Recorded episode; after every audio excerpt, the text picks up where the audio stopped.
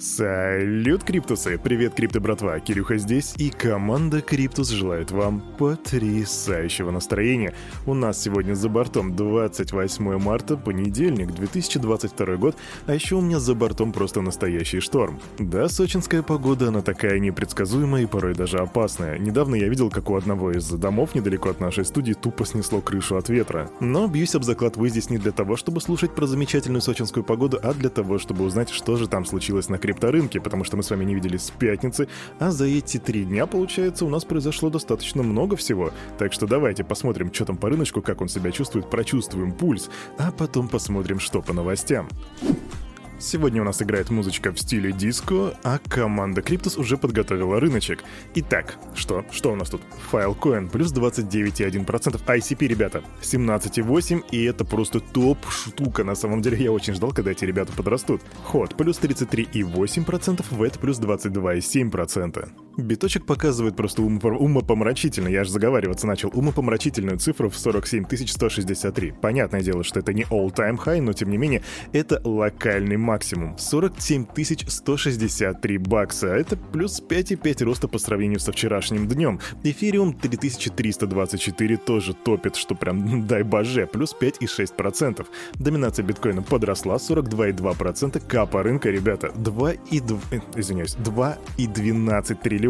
То есть где-то мы за вот эти вот три дня набрали еще 120 миллиардов баксов. Ребят, признавайтесь, кто занес 120 миллиардов баксов на рынок? Индекс страха и жадности 60 60 пунктов. Жадность. Но и рубрика «Факты, без которых вы не можете жить». 0.01% всех пользователей в сети биткоин, 1 десятая, владеют 27% всех монет биткоин. И по этому поводу ведутся жаркие дебаты в сети, а действительно ли биткоин настолько децентрализован. И вот мне интересно, что вы, крипто-братва, что наша крипто-комьюнити думает по этому поводу, поэтому свое мнение в комментариях в Телеграме. И пока мы не перешли к новостям, еще для вас такого немножко пульса рынка, чтобы вы понимали, что происходит и были в теме.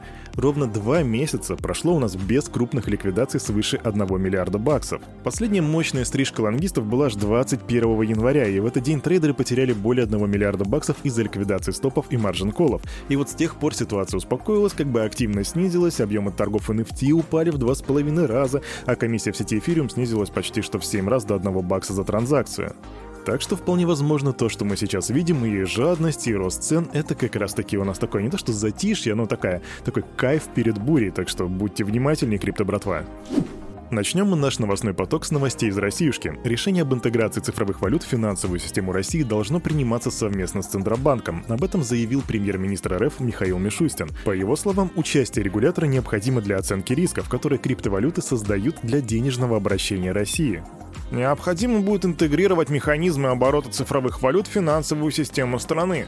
Без сомнения, решать такие вопросы можно только совместно с Центральным банком, так подчеркивает Мишустин. И да, тут можно очень много кекать по поводу того, что Центральный банк будет принимать решения, учитывая их радикальную политику. Поэтому думается мне, что такие переговоры в принципе будут очень долгими, возможно даже дольше, чем а, суд Ripple и SEC, кто знает. Новости из солнечного Рио-де-Жанейро. В 2023 году там разрешат платить налог на недвижимость в криптовалюте.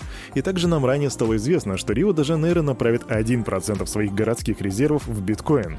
И параллельно с этим Чан Пенджао, это глава Binance, насколько вы знаете, он сообщил, что там в Рио-де-Жанейро будет открыт новый офис. И, кстати, до встречи с президентом Сальвадора, вы помните, я вам об этом рассказывал в одном из наших предыдущих выпусков, он как раз-таки был в Бразилии, и, видимо, они там что-то обсуждали. Но, кстати, когда мы говорим о Бразилии, у них не только финансовые интересы есть в плане блокчейна, а конкретно они используют блокчейн также для того, чтобы улучшить свою инфраструктуру. Например, они интегрировали блокчейн для повышения прозрачности бюджета. А в Шотландии производители виски внедряют блокчейн для борьбы с подделками, то бишь можно будет отследить, насколько перед тобой настоящая истинная бутылка виски, а не какая-то паль. И даже китайские суды начали принимать доказательства на блокчейне. Да, звучит вот, вот да, доказательства на блокчейне, и это уже реальность. Например, в Сочи Казани суд удовлетворил иск по делу о воровстве музыкального произведения и использовании его в коммерческих целях, и в качестве доказательства там использовались улики на блокчейне. Кирюха, а зачем ты все это рассказываешь? А просто хочу тебе напомнить, мой криптобрат, что блокчейн — это не только финансы, но это еще и инфраструктура, и у блокчейна здесь очень большие потенциалы, поэтому не забывай об этом. Это не только DeFi, DEX и прочее. Это еще и наша жизнь.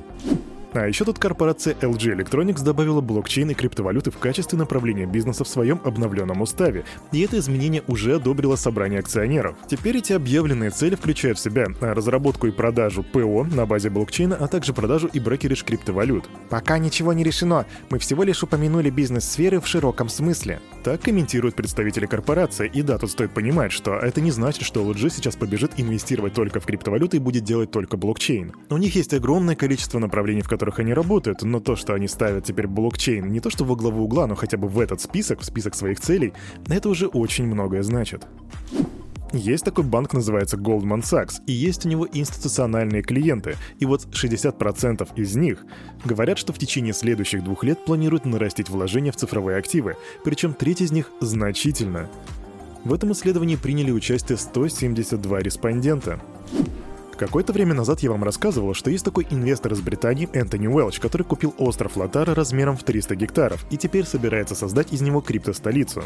И вот подъехал апдейт по поводу этой новости. Премьер-министр Вануату Боб Лафман поддержал остров Сатоши. Правительство Вануату приветствует проект острова Сатоши и его сообщество. Так говорится в официальном письме. И, кстати, тем временем владельцы острова уже получили 50 тысяч заявок на гражданство. И это при том, что был приглашен всего лишь 21 тысяча человек. Следовательно, план можно считать фактически перевыполненным в два с половиной раза. Основатель Trust Wallet Виктор Раченко уйдет с должности генерального директора криптовалютного кошелька, чтобы уделять больше времени семье и другим проектам. Trust Wallet был работой моей жизни с 2017 года. Сегодня десятки миллионов пользователей доверяют нам хранение своих криптоактивов, за что я вечно благодарен. Теперь пост SEO Trust Wallet займет действующий вице-президент по маркетингу биткоин-биржи Binance Эовин Чен.